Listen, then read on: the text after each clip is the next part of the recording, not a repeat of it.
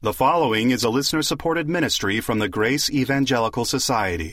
What would be a legitimate biblical appeal if you are evangelizing someone and wanting them to have the opportunity to accept the gift of eternal salvation? What are the essential elements? How can we be clear on this?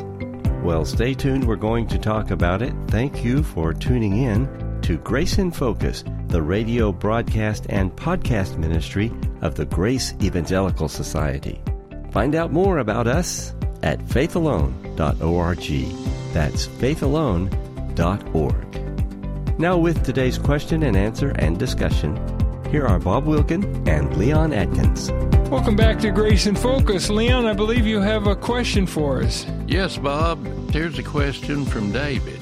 Dear Brother Bob, how is it that people who know the Word including those who are recognized doctrinal teachers, claim that if one believes in Jesus as their Savior, they have eternal life. Where in the world can they find such a statement? Have you ever written on this? And to me, this is wrong than content based on believe Jesus died on the cross for your sins and rose again equals eternal life.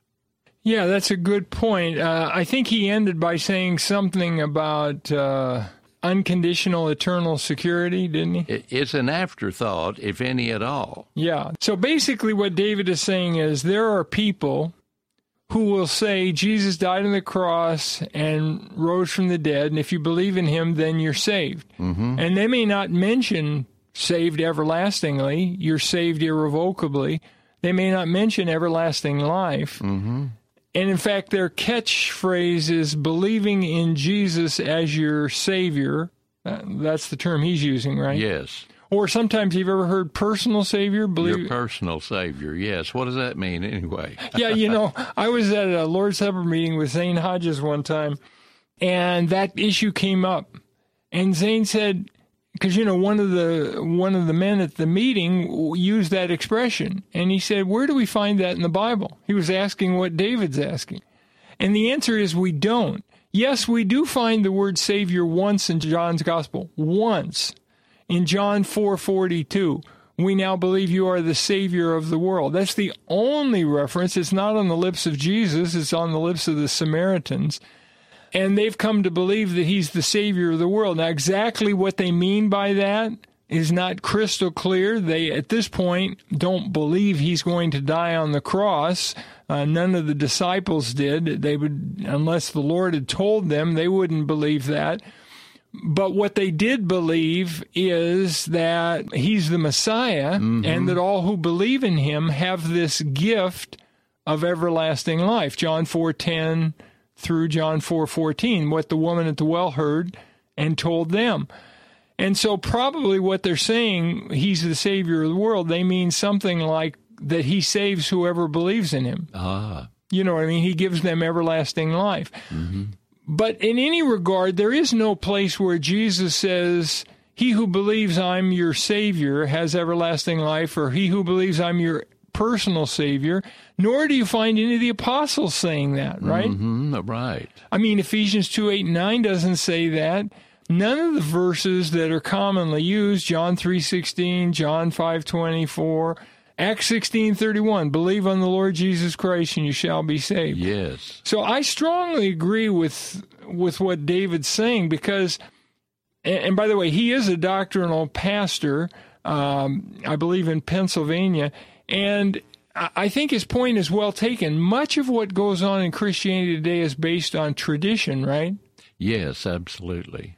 So when it comes to evangelistic appeals, a lot of pastors and a lot of lay people latch on to something that's easy to remember. Forget the fact it's not found in the Bible, right? And easy to remember and seems simple. So they'll tell people, do you believe Jesus is your Savior? Yes. Do you believe Jesus, uh, you know, is your personal Savior? Mm-hmm. Do you believe, and what they sometimes mean by that is, do you believe He died for your sins? Yes.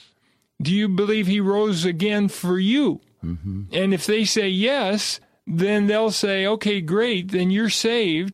They won't say anything about saved forever. um, oftentimes. And even if they do, they won't say you need to believe that. Yes. And what's, you know, your own testimony we had on the last show was you weren't born again until you believed that he would never cast you out. Eternal life is exactly what it means eternal.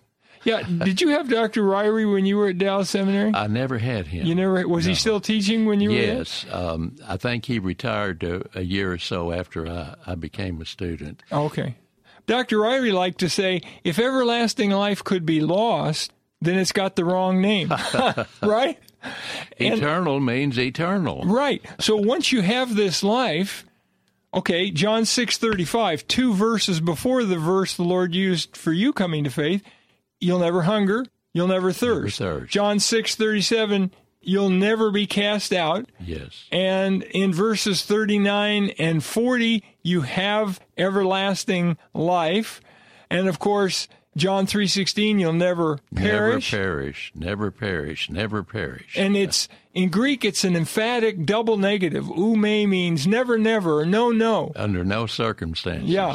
And you have the same thing in John eleven twenty six. He who lives and believes in me shall never die. That is, never die spiritually. Yes. So I agree with uh, Pastor David that we need to be clear on both the gift, which is everlasting life, and the giver, who is the Lord Jesus Christ. That's John 4 10 through 14.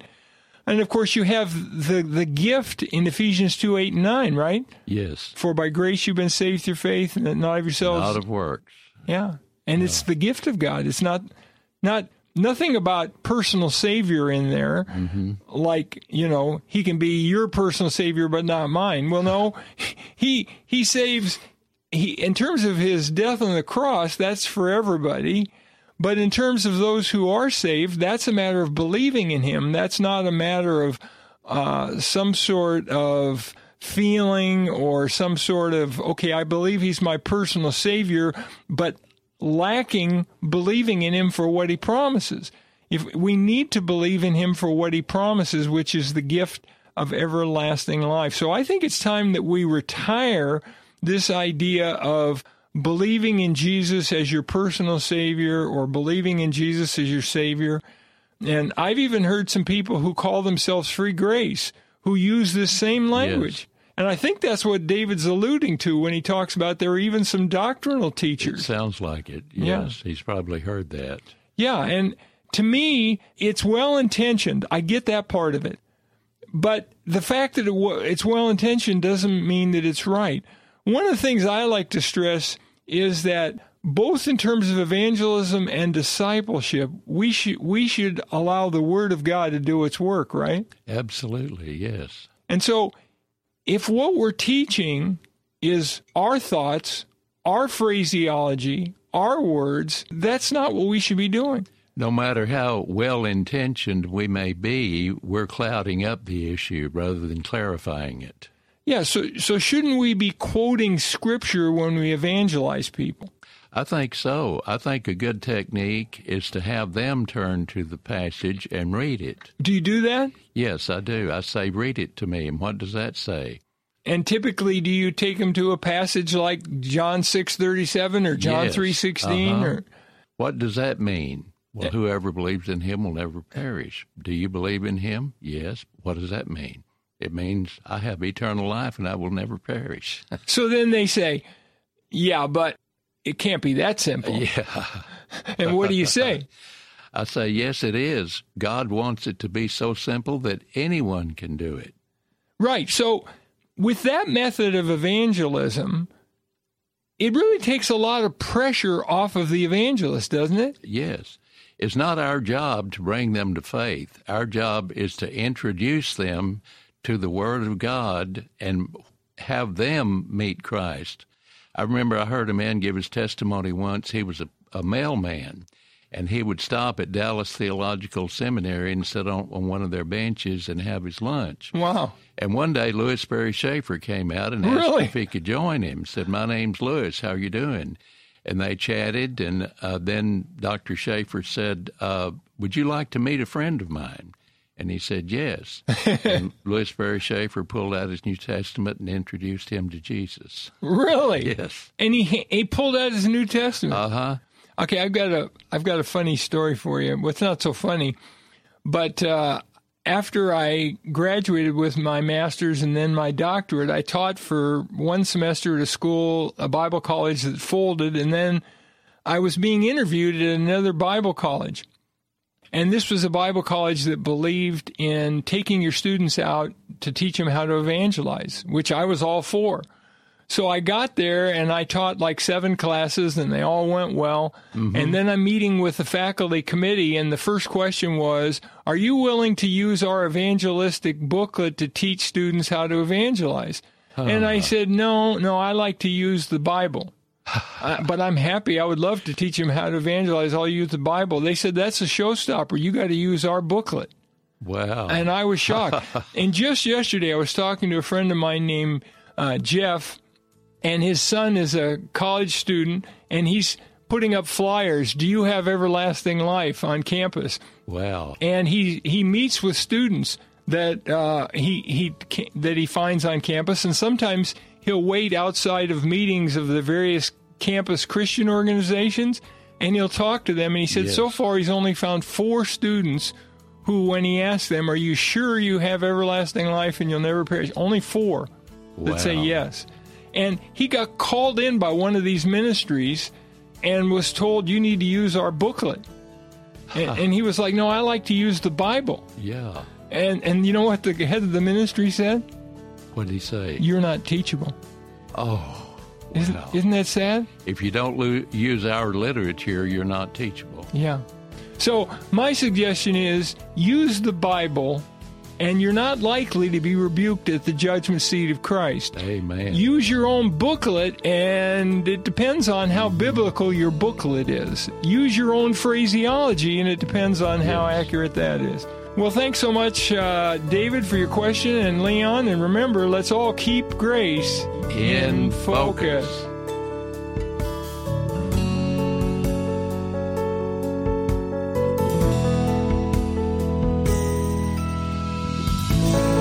Are you interested in finding other free grace believers just like yourself in your area? Well, you can do that by going to our website, faithalone.org. That's faithalone.org. On our website, we have a church tracker. It's an easy to use map that will help you locate those other free grace churches that might be in your area. So come visit us at the website and take advantage of our free church tracker. It's at faithalone.org. That's faithalone.org. There are a lot of costs involved in staying on the air. That's why we so much appreciate our financial partners. If you'd like to learn how to become one, you can find out more by going to faithalone.org. We would love to hear from you. Maybe you've got a question, comment, or some feedback. If you do, please don't hesitate to send us a message. Here's our email address. It's radio at faithalone.org. That's radio at faithalone.org. On the next episode, Bob and Leon will answer another question about the content of faith for eternal salvation. Join us here, and until then, let's keep grace in focus. The proceeding has been a listener supported ministry from the Grace Evangelical Society.